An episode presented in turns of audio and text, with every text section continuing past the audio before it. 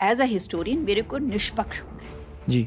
I have to go by what the evidence says and if there is a case where it can be shown भी मस्जिद के ऊपर मंदिर बनाई गई है I will be the first person to say surrender it सफ़ेद चमड़ी के आदमी के ऊपर कंधे के ऊपर ये बोझ है कि उसको संस्कृति फैलानी है इन गवारों के बीच में। द वाइट मैंस बर्डन उसका नतीजा हम आज भी हाँ हैं। अब देखिए आप अपना जुडिशियल सिस्टम देखिए कि लाखों लोगों के बैकलॉग है केसेस तीस तीस चालीस चालीस साल कोर्ट्स में लोग वेट करते हैं कि भाई हमारा केस की सुनवाई हो होती नहीं है। हम्म, ये ब्रिटिश की देन है। या ब्रिटिश की देन है। आज के पॉडकास्ट की गेस्ट मीनाक्षी जैन बहुत ज़्यादा रिक्वेस्टेड गेस्ट है और हमारे देश में आज के ज़माने में ये बहुत ज़्यादा रिस्पेक्टेड प्रोफेशनल है। एक पॉलिटिकल साइंटिस्ट है हिस्टोरियन है। आज का पॉडकास्ट कुछ लोगों को थोड़ा सा ऑफेंसिव लगेगा, थोड़ा सा स्ट्रेट फॉरवर्ड लगेगा, थोड़ा सा कॉन्ट्रोवर्शियल लगेगा। एज अ पॉडकास्टर मैंने पूरी कोशिश की है to give a centrist point of view ना ही एक right wing point of view ना ही एक left wing point of view मैंने सच जानने की कोशिश करी है। आई होप आपको आज का पॉडकास्ट ज़बरदस्त लगे, क्योंकि इस इंसान के साथ बात करना ही एक एक्सपीरियंस है। And I am sure Meenakshi Jain जल्द इस पॉडकास्ट पर लौट के आएँगी पर अभी के लिए enjoy this very intense episode of the Ranveer show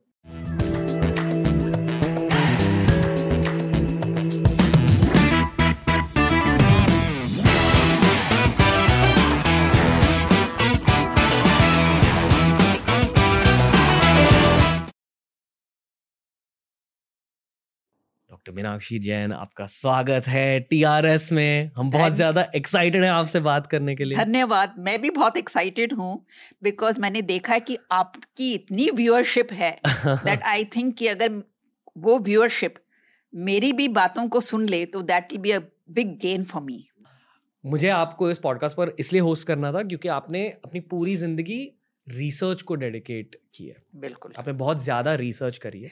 इस रिसर्च की शुरुआत कहाँ से हुई? एक्चुअली ये रिसर्च की मतलब शुरू से मैं कॉलेज के टाइम से ही मैं बहुत अध्ययन करती थी। जी। लेकिन जो सीरियस रिसर्च जिसको हम कहते हैं वो मैंने एक्चुअली अयोध्या का जब सिलसिला हुआ तब से शुरू की। जब अयोध्या के सुप्री हाई कोर्ट की जजमेंट आई इलाहाबाद हाई कोर्ट की जजमेंट आई तब तक मेरे को इस विषय में कुछ खास जानकारी नहीं थी और अन्य लोगों के साथ बस मेरे को इमोशनल था कि हाँ ये यहाँ पर मंदिर बनना चाहिए। लेकिन गहराई पर मैं नहीं गई थी। जजमेंट के इलाहाबाद हाई कोर्ट के जजमेंट के एक दो महीने के बाद मेरे को किसी ने एक पैम्फलेट दी, नब्बे पेज की पैम्फलेट और वो एक प्रसिद्ध इतिहासकार ने लिखी थी। नाम लेने की ज़रूरत नहीं है, लेकिन वो जब मैंने पढ़ी तो उस इतिहासकार ने कहा कि ये जजमेंट इतनी गलत है। और सुप्रीम कोर्ट को तो इस जजमेंट को खारिज करना मैम पड़ेगा आपको हल्के से कॉन्टेक्स्ट देना पड़ेगा क्योंकि हमारे शो को टीनेजर्स भी देखते हैं। इसी टॉपिक के हिस्ट्री के बारे में बात करते हैं। जी। आप वहाँ जाना चाहोगे? आप जहाँ पे मेरे को ले जाए। चलिए बताइए मतलब एग्जैक्टली exactly हुआ क्या था 300 साल पहले 400 साल पहले? लेकिन if I just want to नहीं तीन सौ साल पहले तो हमको पता है कि वहाँ पे एक मंदिर था और वो मंदिर बाबर ने तोड़ा। लेकिन इसमें मैं एक दो बातें कहूँगी then I want to take the thing to another level देखिए, बाबर ने मस, मंदिर तोड़ा। तो जो उस समय की जनता, लोग थे, जनता क्या कहूँ, जो लोग थे, उनके माइंड में था कि भाई यहाँ हमारा मंदिर था। तो उस टाइम राजनीतिक शक्ति हिंदुओं के पास नहीं थी। वहाँ पे तो अवध नवाबों का शासन था थोड़े समय के बाद। तो लेकिन तब भी वो वहाँ पे आते थे उस स्थान पर। और ये हमारे पास गवाह है, विलियम फिच, टिफन थैलर और उसके बाद अंग्रेज़, जो एडमिनिस्ट्रेटर्स थे। तो ये आते रहे। लेकिन कहने का मतलब ये है कि मतलब कि एक सिविलाइजेशनल मेमोरी अगर मैं ये शब्दों का इस्तेमाल करूँ कि एक सिविलाइजेशनल मेमोरी थी कि भाई ये हमारे लिए पवित्र स्थान था। तो एट फिफ्टीन ट्वेंटी एट का जो हादसा हुआ, वो किसी इतिहासकार ने नहीं लिखा। कोई टीवी चैनल या आपके पॉडकास्ट से लोगों को नहीं पता, है ना? तो ये तो लोगों को सिविलाइजेशनल मेमोरी उनको याद था कि भाई ऐसा हुआ है। तो वो जगह नहीं छोड़ते। मैं मैं डिवाइड एंड रूल और ये रिलीजन कंट्रोल्स पॉपुलेशन के बारे में इसलिए बात कर रहा हूँ क्योंकि बाबरी मस्जिद शब्द और ये मंदिर वर्सेस मस्जिद मेंटालिटी हम्म। आज के ज़माने में पूरे पॉपुलेशन को डिवाइड कर रही है। और उस डिवीज़न की वजह से आई फील हमारे देश को बहुत ज़्यादा नुकसान हो रहा है। लेकिन I mean you are entitled to view point और ये जो आपका दृष्टि है बहुत लोगों की ये दृष्टि है। मैं मैं ये चाहता हूँ कि ये वाला पॉडकास्ट हमारे मुस्लिम भाई बहन भी देखें। हाँ लेकिन बिल्कुल इसलिए मैंने कहा कि उसने मस्जिद या जन्म स्थान बोला। जी। ठीक है? लेकिन मैं सिर्फ़ ये कह रही हूँ कि ये जो हादसा था ये जो इतिहास है ये कोई मन गढ़ंत नहीं है। हम्म। क्योंकि मैं हिस्टोरियन हूँ तो मैं सिर्फ़ सबूत के बेसिस पे मैं लिखूँगी।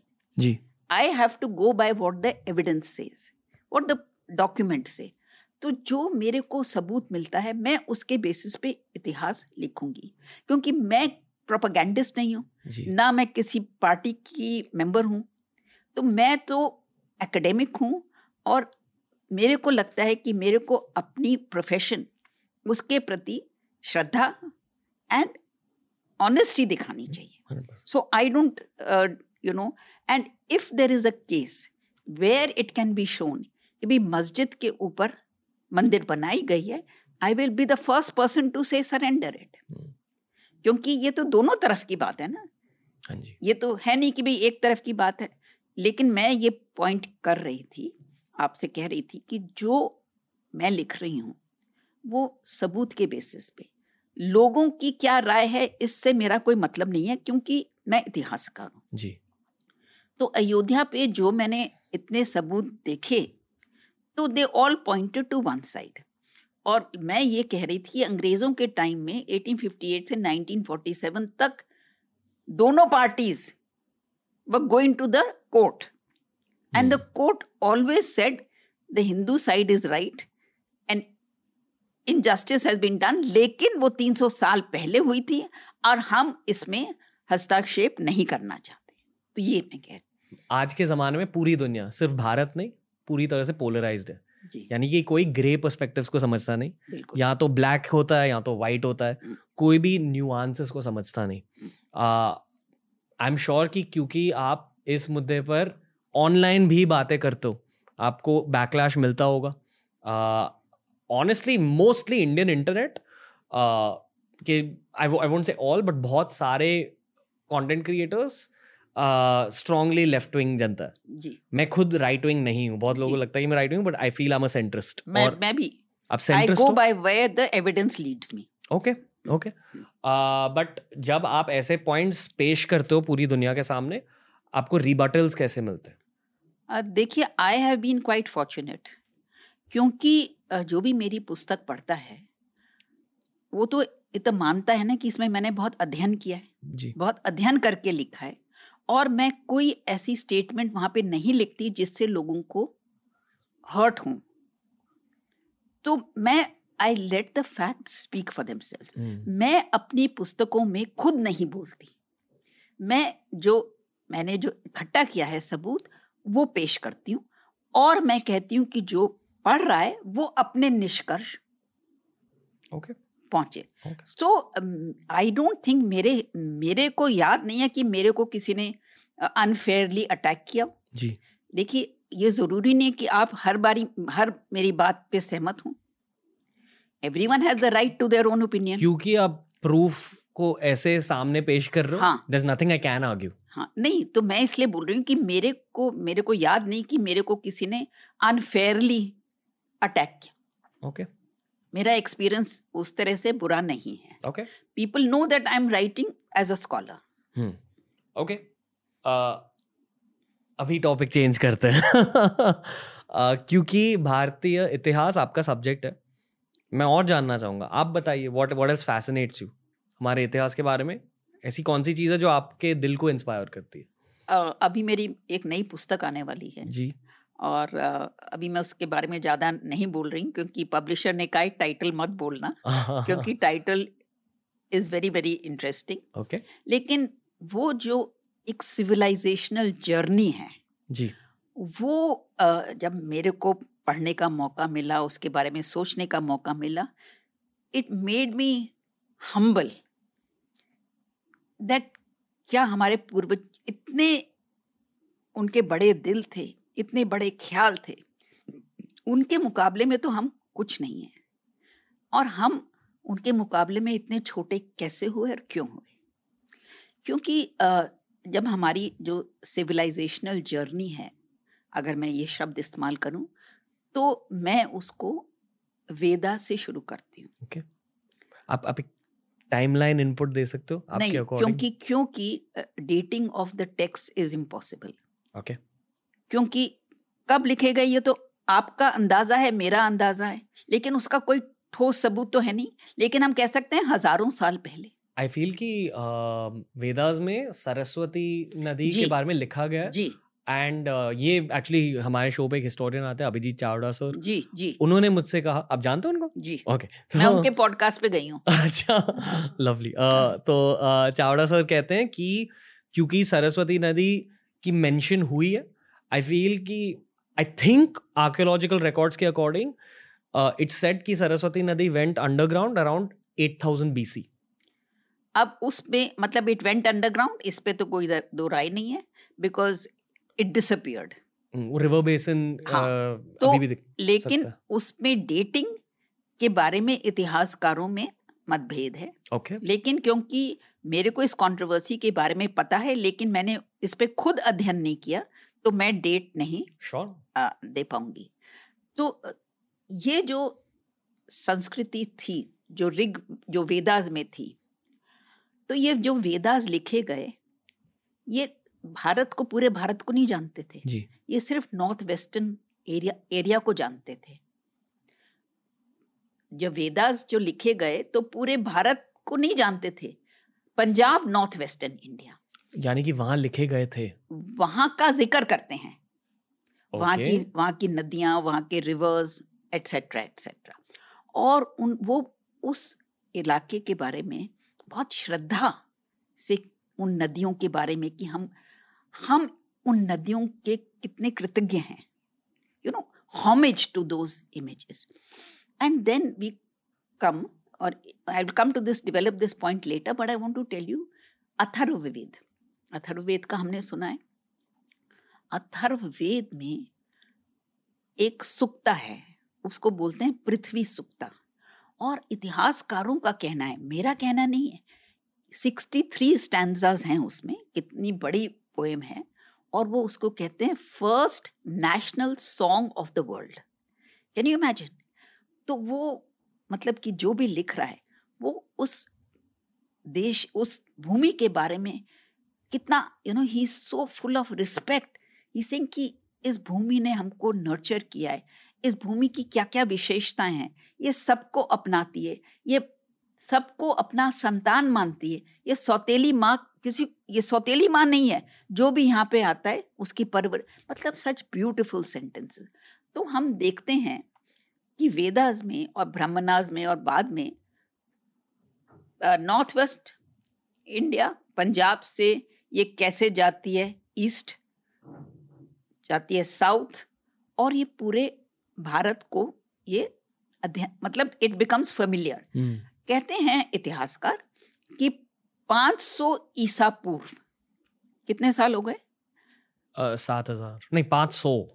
500 ईसा पूर्व तक पूरे भारत की ज्योग्राफी के बारे में इस संस्कृति के निर्माताओं को पूरा ज्ञान हो गया था। मतलब कैसे जा रहे हैं? ऑन फुट तो 500 बीसी तक वो पूरा इनको भारत का ज्ञान हो गया था। ये इसका ज्योग्राफी है, ये इसकी। और अगर मैं एक बहुत इंटरेस्टिंग वाक्य बना, बता सकूँ आपके दर्शकों को? अलेक्जेंडर आपने सुना है अलेक्जेंडर सब जानते हैं? तो उन्होंने दुनिया को कॉन्कर करने के लिए निकले थे। और वो भारत तट पर आए और टैक्शिला गए और फिर पोरस के साथ लड़ाई के बारे में हम सबको पता है। तब लेकिन अब प्रश्न ये उठता है, ये बहुत इंटरेस्टिंग बात है। अलेक्जेंडर आगे क्यों नहीं बढ़े?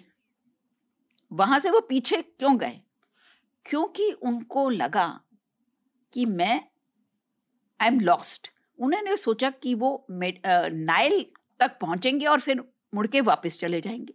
लेकिन जब उन्होंने देखा ये तो मेरे को गलत रास्ता हो गया there is no Nile I not go back तो उन्होंने भारत के वहाँ पे जो लोग थे, उनको कहा, आप इसका, मेरे को डिस्क्रिप्शन दीजिए, इस भूमि का।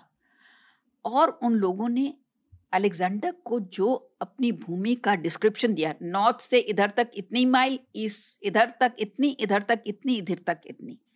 तो अलेक्जेंडर आए थे अपने साथ इतिहासकार लेकर। तो उन्होंने भारतीय लोगों ने मतलब भारतीय मतलब people of the subcontinent उन्होंने जो उनको बताया वो अलेक्जेंडर के साथ जो इतिहासकार आए थे उन्होंने उसको लिखा। वो उनके इतिहास में अभी भी हमारे को मिलता है क्योंकि उनका इतिहास तो हमको मिलता है। हम्म। तो आप इमेजिन करिए अलेक्जेंडर कनिंगहैम ब्रिटिश पीरियड में एक बहुत इंपॉर्टेंट एएसआई के डायरेक्टर जनरल थे। जब उन्होंने ये पढ़ा, तब उन्होंने नापा और उन्होंने कहा हैरान हूँ मैं कि 2000 साल पहले यहाँ के लोगों के, को अपने इस इलाके के बारे में इतनी जानकारी थी। So you know there is so much to learn it is so beautiful एक एक आप एंशियंट पीरियड के जो लॉ गिवर्स हैं, उनके बारे में हम पढ़ें। जो धर्मशास्त्र लिखे, उनके बारे में पढ़ें। मतलब एवरीथिंग शोज़ यू कि हमारा दिल कितना बड़ा था। हम लोग, हमारी थिंकिंग कितनी विशाल थी।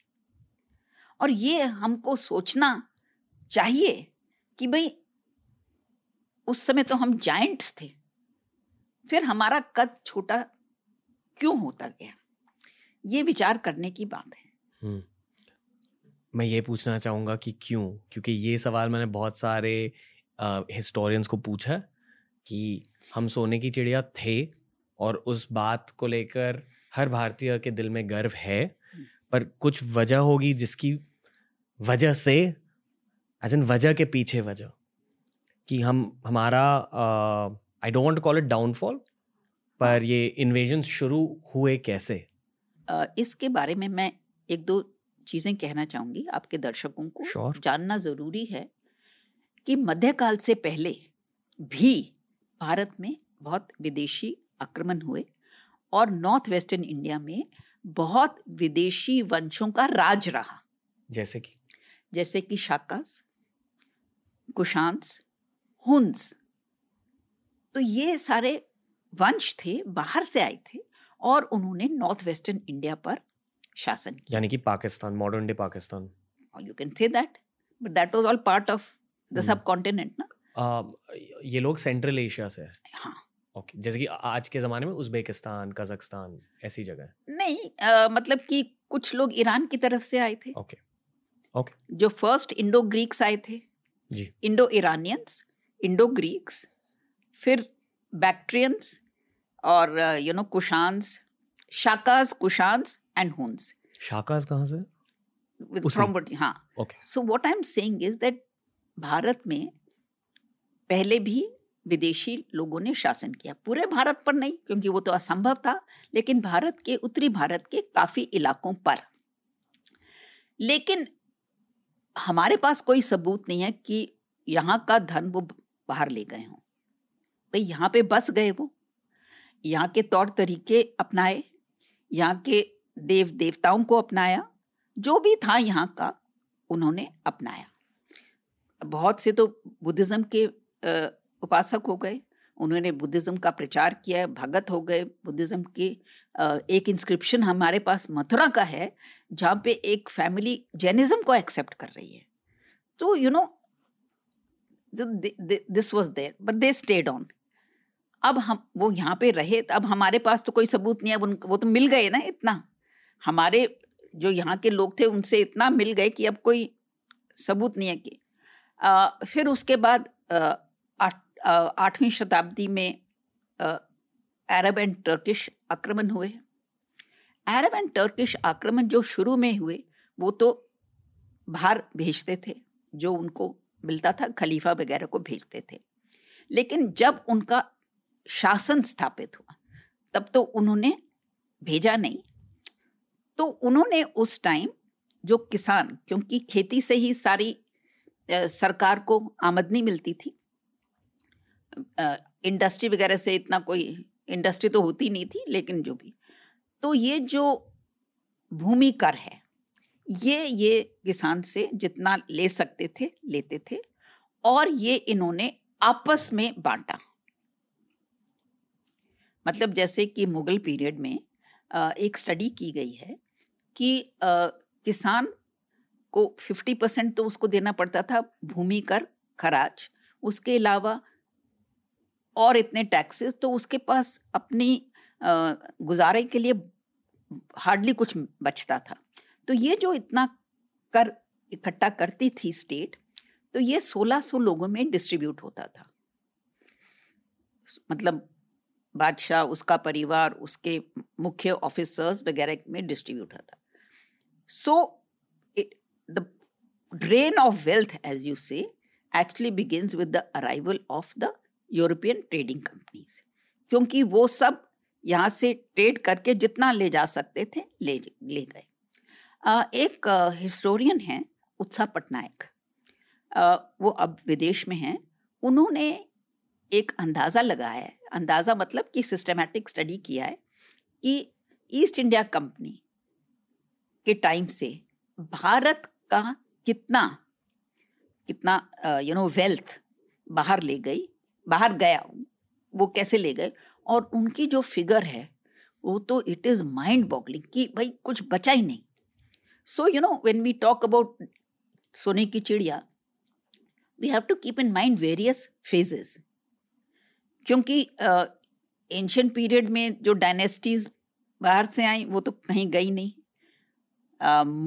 मिडीवल uh, पीरियड में अरब्स और टर्क्स जब वो आक्रमण कर रहे थे तब वो ले जाते थे। लेकिन जब उनका स्टेट बन गया जब उन्होंने शासन शुरू किया तब उनका uh, जो फोकस था वो जितना निचोड़ सकते हैं लेकिन वो उन्होंने अपने ऊपर और अपने परिवारों को और अपने सपोर्टर्स के बीच में बांटा।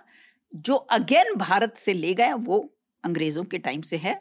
और मैं आपके दर्शकों को ज़रूर कहीं कहूँगी कि उत्साह पटनायक की जो फिगर्स हैं वो नेट पे अवेलेबल हैं। वो दंग रह जाएँगे कि इतना पैसा भारत से गया। You hmm. नो आपने कहा कि अलग अलग फेजेस में पैसा गया आप उन फेजेस के बारे में कुछ कह नहीं फेजेस में मैंने नहीं कहा पैसा गया। मैंने कहा जो बाहर गया that is only with the coming of the European trading companies उस उस कहानी को आप सुना सकते हो कि टाइमलाइन के अकॉर्डिंग क्या हुआ? नहीं देखिए जैसे पहले ईस्ट इंडिया कंपनी आई जी। तो East India company was only trading from Bengal मैं उसके पहले के बारे में भी बात कर रहा हूँ मैम उसके पहले मतलब कि पोर्चुगीज उस डच आप आपके अकॉर्डिंग तब शुरुआत हुई हाँ. ड्रेन ऑफ़ वेल्थ की तो तब से। पोर्चुगीज और डच की वजह से। But main thing was with the coming of the English East India company okay जो उत्साह पटनायक की कैलकुलेशन है mainly of the English East India company East India company Portuguese की भी थी फ्रेंच की भी थी. ईस्ट इंडिया कंपनी मीन्स कि इंडिया आके ट्रेड करेंगे. तो आज के ज़माने अब अब कभी यूरोप गए हो? हाँ. तो जब हम आप यूरोप जाते हो किसी भी यूरोपियन शहर में एक सिटी सेंटर होता है हाँ. उनका डाउनटाउन हाँ. जहाँ बहुत बढ़िया आर्किटेक्चर देखने को मिलेगा गोल्ड प्लेटेड चीज़ें देखने को मिलेगी. हम्म। वो सारा गोल्ड वो सारी वेल्थ आपके अकॉर्डिंग भारत से निकल के आई है? नहीं मैं मतलब बहुत कुछ भारत से निकली लेकिन अंग्रेज़ों ने सिर्फ़ भारत पर शासन नहीं किया ना। Okay. उन्होंने तो पूरी दुनिया पर। हाँ और देखिए अभी पिछले हफ़्ते मैं सुन रही थी ग्रीस जब ग्रीस गए तो वहाँ पे उनको बहुत फैबुलस उनके स्कल्पचर्स मिले जिनको बोलते हैं एल्गिन मार्बल्स क्योंकि एल्गिन जो वाइस रॉय थे, उन्होंने उनको उठा के इंग्लैंड ले गए। और कितने सदियों से ग्रीस के लोग बोल रहे हैं, ये हमारा you know this is a heritage you give it back to us तो इतना संघर्ष किया एल्गिन मार्बल्स। तो वो उनके बहुत प्राचीन मंदिर के यहाँ से उठा के लेके गए थे।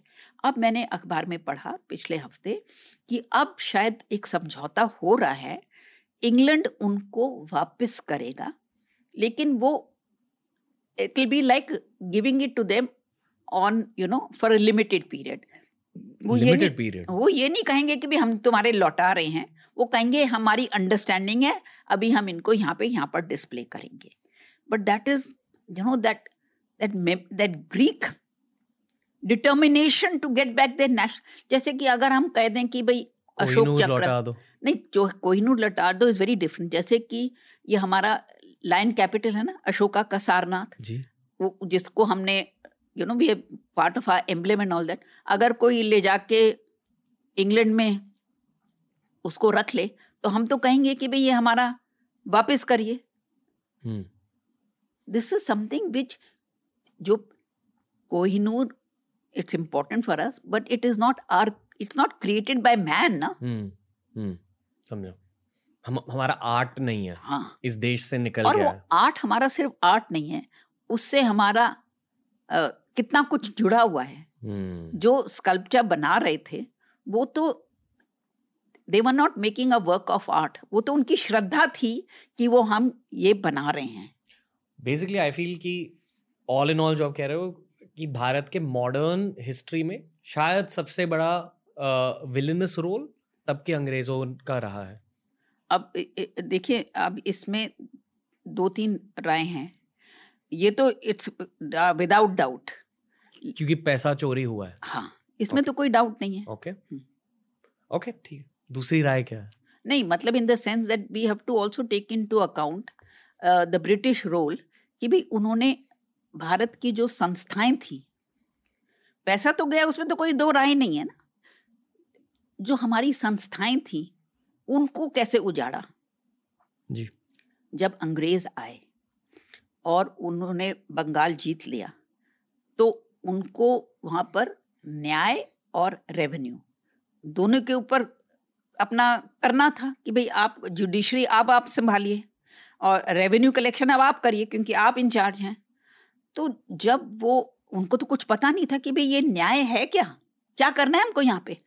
तो जब वो डिस्ट्रिक्ट्स में गए तो उन्होंने देखा कि भाई ये जो इंडिजेनस मतलब यहाँ का जो न्याय का सिस्टम है, वो क्या फैंटास्टिक है? तब उन्होंने अंग्रेज़ों के टाइम के डिस्ट्रिक्ट कलेक्टर्स ने इतनी इतनी बड़ी रिपोर्ट्स लिखी हैं कि भाई हम तो हैरान हो गए कि हमने तो कभी ऐसा सोचा नहीं था कि यहाँ पर लोगों को ऐसे न्याय मिलता है। हम्म। वो कहते हैं कि ये प्राचीन सिस्टम है लेकिन समय के अनुसार इसमें प्रॉब्लम्स आ गई हैं तो इसको हमको सुधारना चाहिए और हमको इसको पुराने ग्रैंडियर से रेस्टोर करना चाहिए।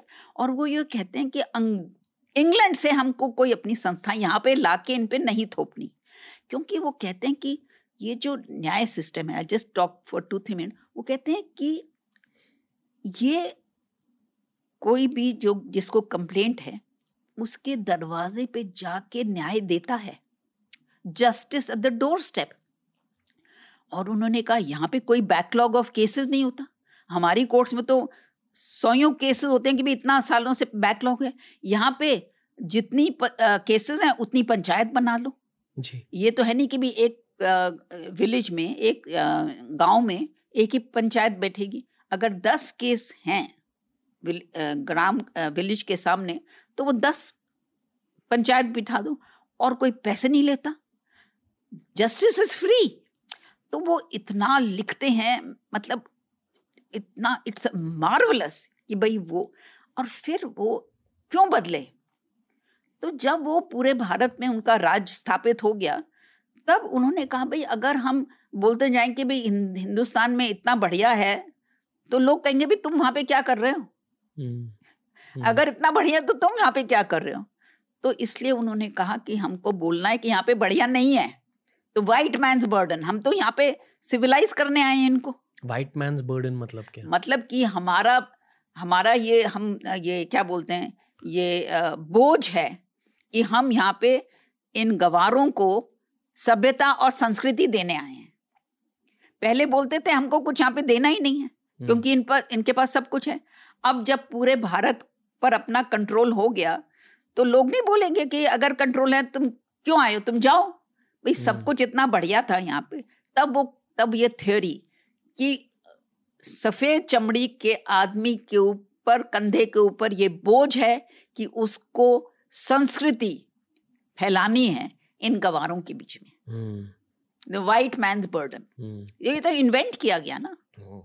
और आ, उसका नतीजा हम आज भी हाँ रहे हैं। अब देखिए आप अपना जुडिशियल सिस्टम देखिए कि लाखों लोगों के बैकलॉग है केसेस तीस तीस चालीस चालीस साल कोर्ट्स में लोग वेट करते हैं कि भाई हमारा केस की सुनवाई हो होती नहीं है। हम्म, ये ब्रिटिश की देन है। या ब्रिटिश की देन है। हम्म, आपको लगता है इन सारी चीज़ों में बदलाव आएँगे? इट्स वेरी डिफ़िकल्ट बहुत मुश्किल है क्योंकि अब वो सिस्टम इतना एस्टेब्लिश हो गया ना इंट्रेंच हो गया। पर अगर बदलाव होने हैं तो कैसे होंगे? वो मैं कह नहीं सकती लेकिन आप ये सुनते होंगे बीच बीच में कि भाई पंचायत सिस्टम को तो वापस लाइए। हम्म, ओके गाँव में तो पंचायत सिस्टम ला सकते हैं ना हम्म। लेकिन होगा नहीं होगा अब गाँव भी वैसे नहीं रहे। आई फील कि कोई भी इन चीज़ों को क्वेश्चन नहीं करता। हाँ। मतलब जैसे सिस्टम होते आ रहा है उसी को एक्सेप्ट कर देते और वेस्टेड इंटरेस्ट हो जाता है। हम्म, इजंट इट इसलिए हर्ड मेंटालिटी की मेंटालिटी को तोड़ना बहुत ज़रूरी है। Out of the box thinking ऐसी हाँ। सारी चीज़ों का हाँ। वक्त आ चुका है। बिल्कुल। I have big hopes from Gen Z जो अगली जनरेशन है बॉर्न आफ्टर 1998 यस और जेन अल्फ़ा बॉर्न आफ्टर 2005 हाँ। उनकी सोच बहुत हटके होती है। एक्चुअली जो मेरे को उनके बारे में बहुत तो उम्मीद है जी। कि एक तो वो मोस्टली उन्होंने इतिहास इतिहासकारों से नहीं पढ़ा। तो उन्होंने अपनी खोज की है। उदाहरण छत्रपति शिवाजी महाराज के बारे में कितनी रुचि है लोगों में? तो कितना वो इन्वेस्टिगेशन कर रहे हैं? और वो so that is you know they are discovering their old roots तो ये जो यंग जनरेशन जैसे आपने कहा ये young generation they don't have to be historian ज़रूरी नहीं है कि आप इतिहासकार ही बनो। लेकिन क्योंकि उनका माइंड खुला है and they they are curious so they are starting their own discovery that is very hopeful for us ma'am आपसे बहुत सारी चीज़ों के बारे में बातें करनी है। I literally feel we just scratch the surface या I feel so too um, पर क्योंकि आज हमें ज़्यादा वक्त नहीं है इस रिकॉर्डिंग के लिए हाँ। uh, दो आखिरी सवाल। पहला सवाल एक बहुत ही हॉट इंटरनेट टॉपिक है आर्यन इन्वेजन थियरी आप इसके बारे में कुछ बात करना चाहोगे? ये ना इट इज़ ऑल सेटल्ड ये एक मुद्दा उठाया गया था, बनाया गया था, क्यों? इसका उद्देश्य क्या था? मैं पोस्ट इंडिपेंडेंस के बारे में बात कर रही हूँ। अंग्रेज़ों के टाइम की बात नहीं कर रही। पोस्ट इंडिपेंडेंस एक ग्रुप ऑफ़ हिस्टोरियंस अब आप कहेंगे सब कुछ आप एक ग्रुप ऑफ़ हिस्टोरियंस पे ब्लेम कर रही हैं, लेकिन नहीं। उनको ये था, ये कहना चाहते थे, साबित करना चाहते थे कि मध्यकाल में अगर कोई बाहर से आया तो आपको आपत्ति नहीं होनी चाहिए, क्योंकि आपकी सारी संस्कृति, सभ्यता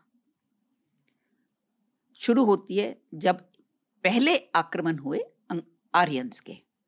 तो लेकिन इस पे जो बहुत बड़े विद्वान हैं, जैसे बीबी लाल, कॉनरेड एल्स्ट और इतने लोगों के नाम मैं दे सकती हूँ, जिन्होंने कहा है कि आर्यन इन्वेजन का कोई ठोस सबूत नहीं है। अगर आक्रमण होता है तो उसका कोई सबूत होना चाहिए। और उन्होंने इतनी यू नो कन्विक्शन से, इतने फैक्ट से अपनी पेश की है बात कि जो आर्यन इन्वेजन का दावा लेते थे पहले, अब वो कहते हैं कि हम गलत थे। आर्यन इन्वेजन नहीं हुआ माइग्रेशन हुआ। इन्वेजन और माइग्रेशन में तो बहुत फ़र्क है। तो और माइग्रेशन हो तो कितने लोगों का हुआ? तो उस मतलब जो जिन्होंने इस बात को पॉपुलराइज किया था अब वो भी पीछे हट रहे हैं। और जो सबूत बीबी लाल की आप किताबें पढ़िए there is no scope left for any doubt on this it is now a settled matter कि ये हुआ नहीं था। नहीं था। Okay okay. अच्छा और जो आर्क्योलॉजिस्ट हैं उनका इसमें बहुत बड़ा देन है। क्योंकि वो कहते हैं कि इंडस वैली जो सिविलाइजेशन थी उस टाइम से जब सिविलाइजेशन आगे बढ़ती है there is total continuity there is no break in the civilisation जब सरस्वती आपने सरस्वती नदी का ज़िक्र किया था तो जब सरस्वती नदी सूख जाती है तो वो गैंजेटिक बेल्ट में वो लोग रीलोकेट करते हैं। यानी कि आज के मॉडर्न डे जो यूपी बिहार में लोग हैं। तो वो कहते हैं कि कोई ब्रेक नहीं है। ये नहीं कि भाई ये सिविलाइजेशन खत्म हुई क्योंकि आक्रमण हुआ। सिविलाइजेशन खत्म हुई क्योंकि सरस्वती नदी सूख रही थी और वो लोग आगे बढ़े। तो आज के मॉडर्न डे पंजाबीज और जो पाकिस्तानी वो कौन है? वो तो पुरानी अ, अ, बहुत बड़ी कहानी है but they are very important contributors to our civilisation we should not look कि भाई आज के पंजाबी कौन है? आज के यूपी कौन है? They are the inheritors of our great civilisation okay जैसे मैं पंजाबी हूँ हाँ। पर क्या मैं ओरिजिनली पंजाबी हूँ? इट डजेंट मैटर क्योंकि क्या है कि आप पंजाबी हैं तो लेकिन आप पंजाब से टोटली रूटेड हैं। आपको पंजाब के पहले की कोई मेमोरी नहीं है। जी। आप ये नहीं कहते कि मैं उज्बेकिस्तान से आया हूँ या मैं रूस से आया था। नहीं आप पंजाब से हैं। तो हम्म। आपका पंजाब की भूमि से पूरा लगाव है। क्योंकि we just scratch the surface ma'am आप और क्या कहना चाहोगे भारतीय यूथ को? क्योंकि बहुत सारे भारतीय यूथ ये पॉडकास्ट हिस्ट्री को सीखने के लिए देखते तो आप उनसे क्या कहना चाहोगे? मैं उनसे क्या कहूँ? क्योंकि मैं खुद इतिहास सीख रही हूँ।